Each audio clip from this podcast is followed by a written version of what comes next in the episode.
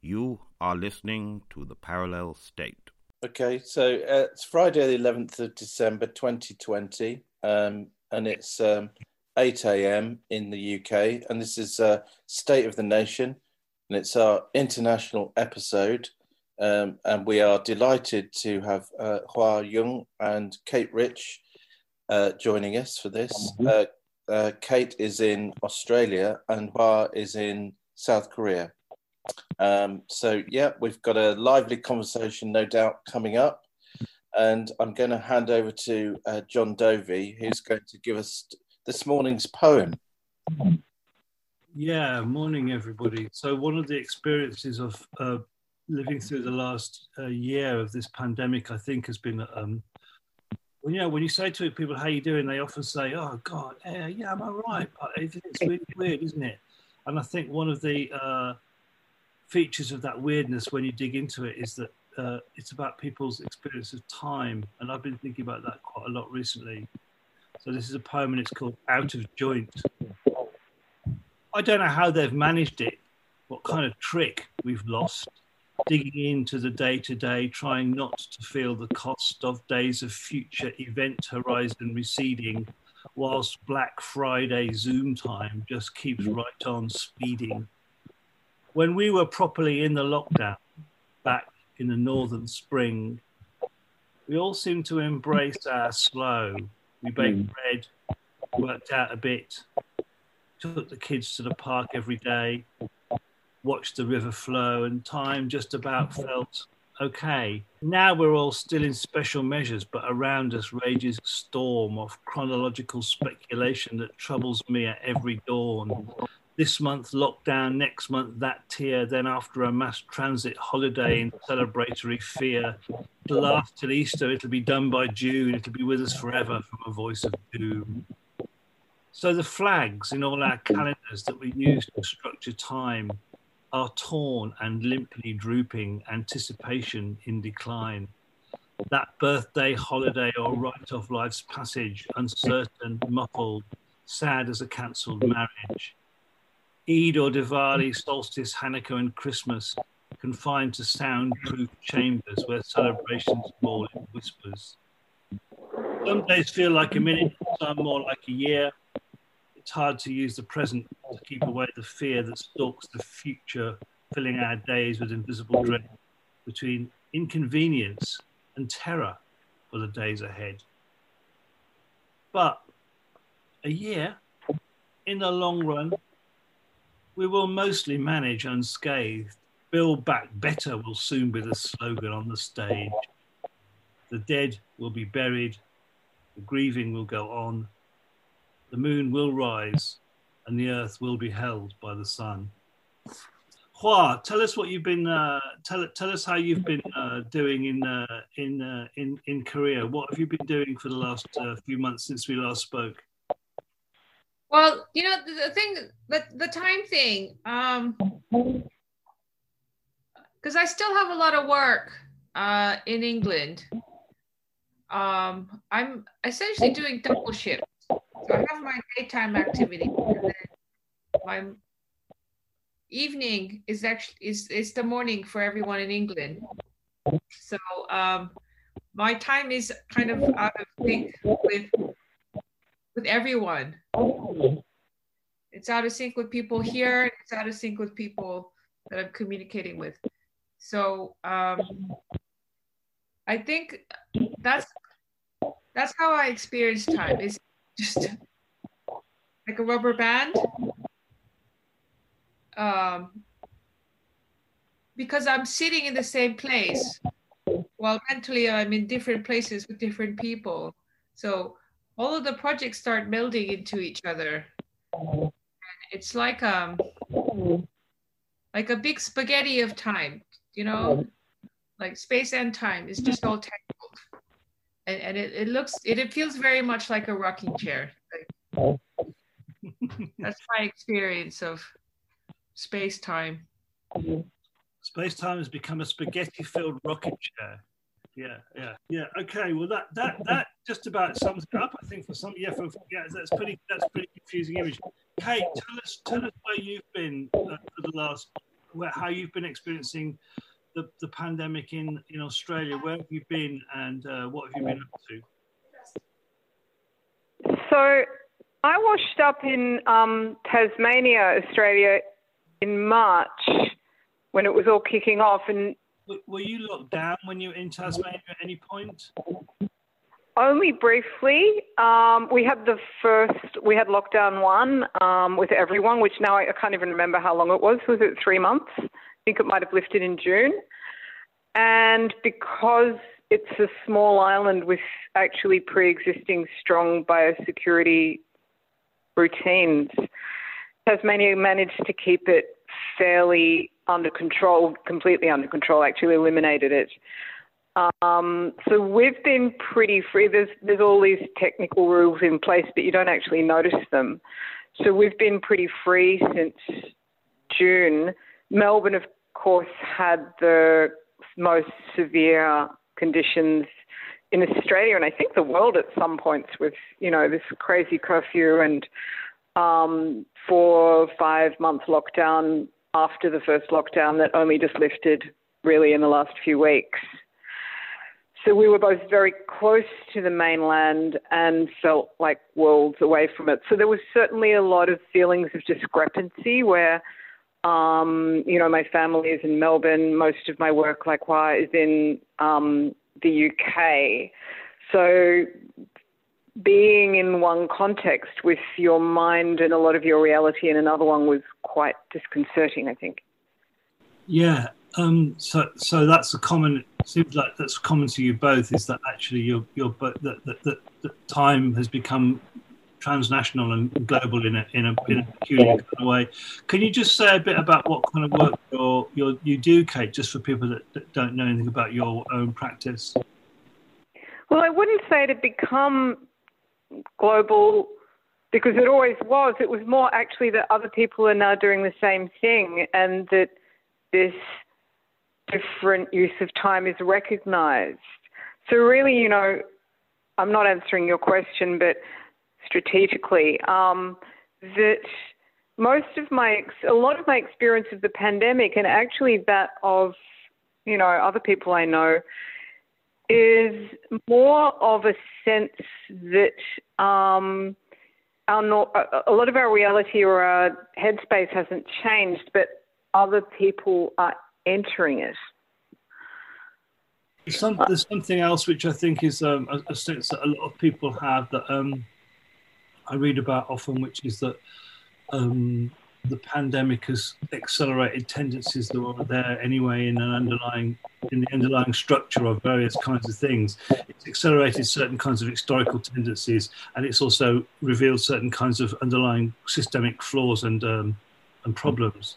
So rather like it's said that wars do, you know, that certain things have been accelerated and certain things have been revealed. And I think that's certainly true of the sort of sense of the sort of time-space compression that I was talking about.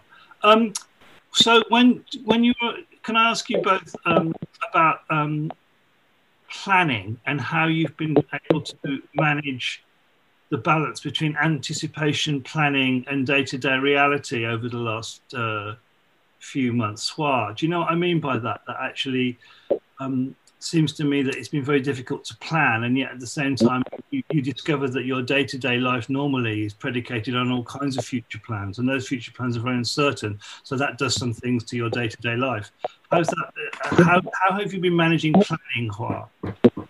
I think I've gone through like the 5 stages of peace, and I think I was in denial for a long time, or I was just waiting for things to blow over. And then when I realized it wasn't, I was angry. And then I'm up to the point where I've accepted it.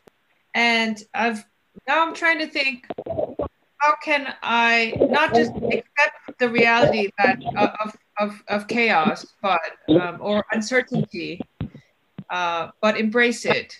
So I'm at the how can I use this to my advantage stage of planning, which is a bit like riding a tide. Like I'm trying to into it so that it lifts me up instead of fighting it. But it's taken me a long time to get to this point, because I think I was really in the denial stage for quite a bit. That is a very lovely metaphor about the tide, Hwa. I mean, it just immediately put me in mind of, you know, sometimes if you're swimming in a river or in the sea and you just know you've got to go with the, you just got to go with, to get to shore, you've got to go with the flow, otherwise you're going to drown. That's a very lovely way of thinking about it. Kate, as the dilemma between sort of your 1 year or 2 year planning horizon and your day-to-day reality, has that been something that's been challenging for you, or has it been not problematic?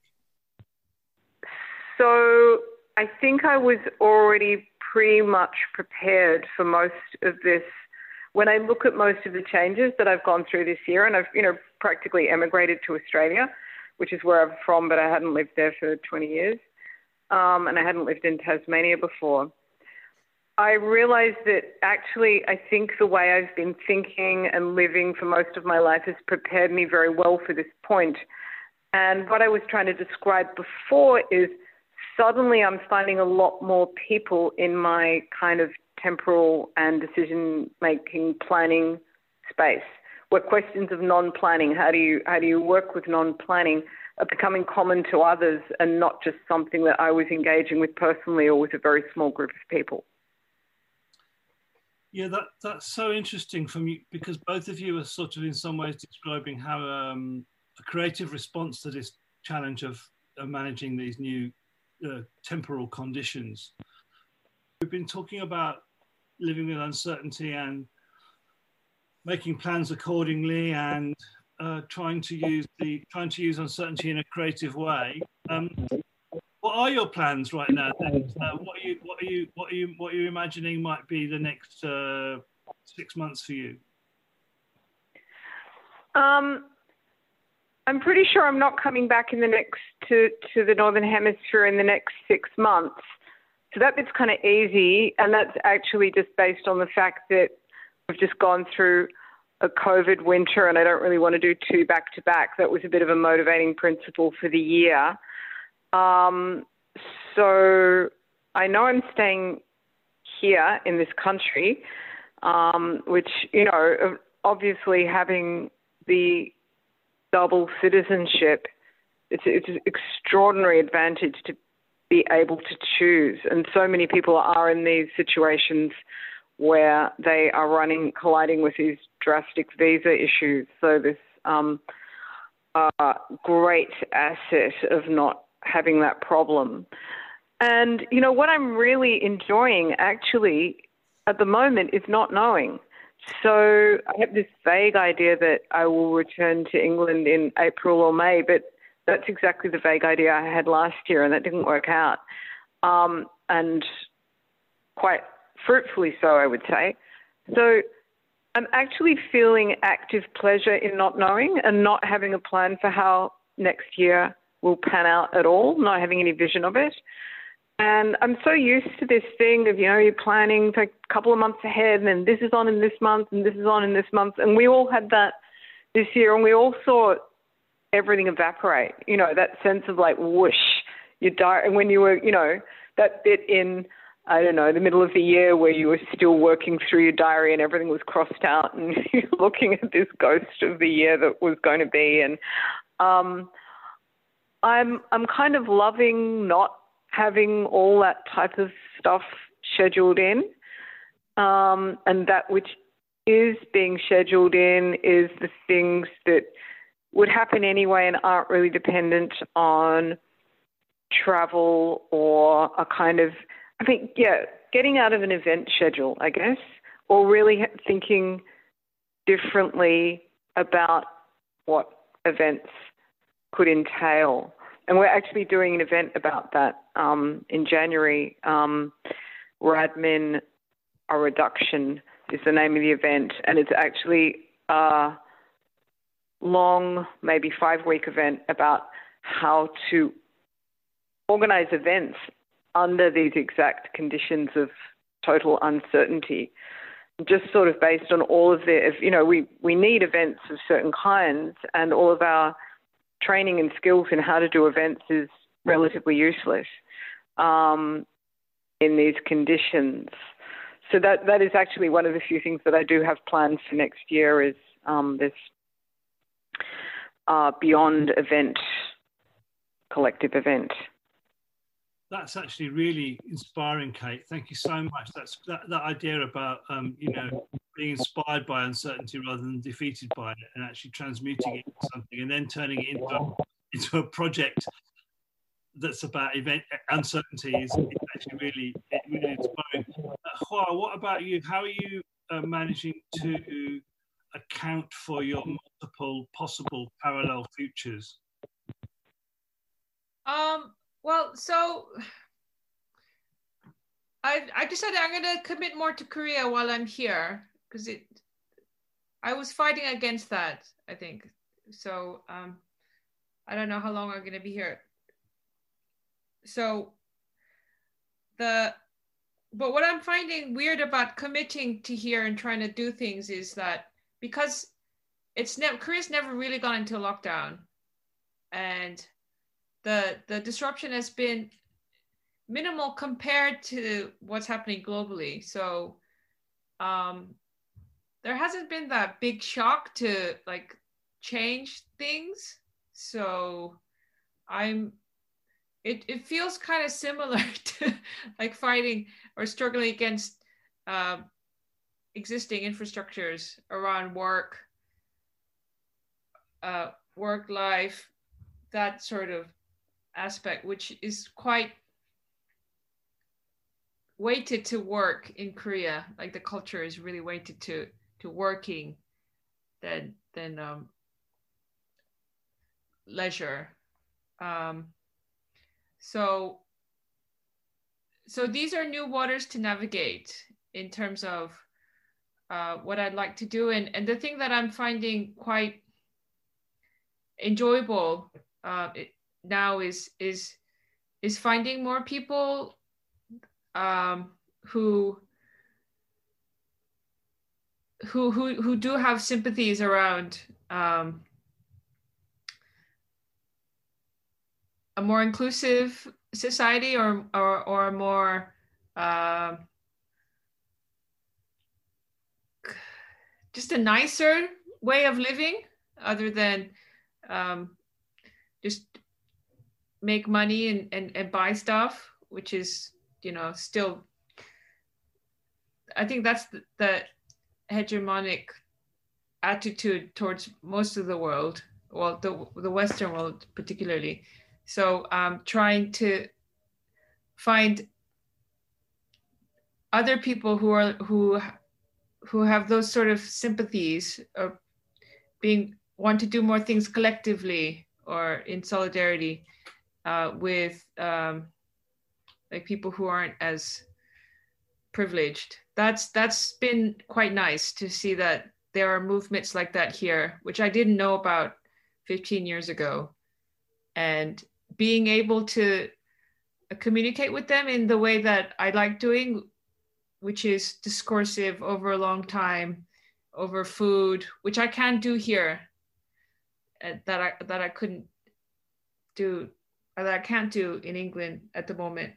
And honestly, it's been so nice to like be in a room with other people talking, even though we're all wearing masks. And I really missed working with people. And because I have that here, I want to continue that without knowing where it's going, without any agendas of where it's going to lead to. That's how I'm planning to use 21. Yeah, so you're both actually embracing the changes that have been brought about by the conditions. Yeah, which is really great to see, and it's also very nice to hear you say, Hwa, about, you know, finding a community whose politics resonate with you in Korea. The thematic of this seems to be really surround this idea of living with uncertainty, and as we approach a year of the pandemic, you're particularly well skilled to live with uncertainty, but you're still recognizing certain concerns or conditions that you've had to adapt to.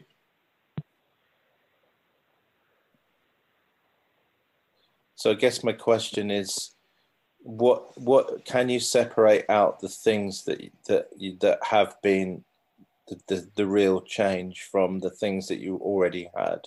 For me, the real change is social, that there's more people in this now, and that they're articulating, you know, people are saying to me, I can see the possibilities in this uncertainty, and that in my, you know, in their acceptance of the uncertainty, and they're seeing that in others. So that's, I see the possibility as social. And I was thinking this, you know, right at the start of this happening, you know, this is an extraordinary breach of things for our lifetimes, but it depends how long it lasts. And, you know, even in Tasmania, you know, we had the kind of mini 3-month lockdown, and then it didn't last long, and people are kind of, you know, we haven't forgotten because it's in our face in every way, but people have sort of up to a point gone back to everyday life there. But the nation as a whole hasn't, particularly because of the really severe outbreak in Victoria, or the severe response in Victoria, in fact. The outbreak wasn't nearly as bad as it's been in many places, but the response was extremely strict. So the economic turmoil that's been witnessed elsewhere has happened here too. And because it's going on for such a sustained period of time and really has a really long way to run, and in which direction we really don't know, there is a general sense amongst many people I speak to that there's that conditions for actual change are there, because people have had to start to change their habits and change their expectations in a way that a shorter kind of, you know, sense of crisis doesn't do. And in Australia, it was particularly vivid coming out of the bushfires, because, you know, it was literally in our face with, you know, a couple of weeks break between the catastrophic bushfires of this year and the start of the pandemic. So this sense of, you know, really just not being able to breathe the air literally has been running for quite a while for a country that sort of itself is very stable. So I do think that socially, collectively, there's that's where my interest is on that question. Yeah, well, it's sort of same thing to you really about, I guess, framing it as tools. Which are the tools that you're going to keep from this process? Would you kind of offset your life again, live in Korea and work in the UK? Or, you know, does this offsetting have a downside to it? That's the question. I don't think anything has a downside. I think it's what you make of it. It also doesn't have an upside. I think things just are. And I've gotten over my incredulity of people not taking this pandemic as an opportunity to do things differently.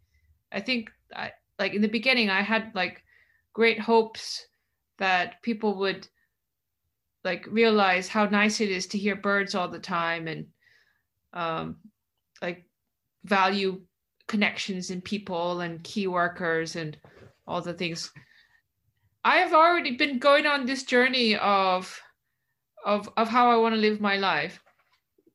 And I've been making changes to my lifestyle so I could live the way I do, which includes like slow travel or like communicating with people through the post. And like I was doing that, all that stuff already, and I'm gonna continue doing that stuff. So it's, I don't think, and I was already used to uncertainty as a freelancer. So like that hasn't really changed for me. It's just made it more so, like like everything, this pandemic's just made everything more so. The only thing that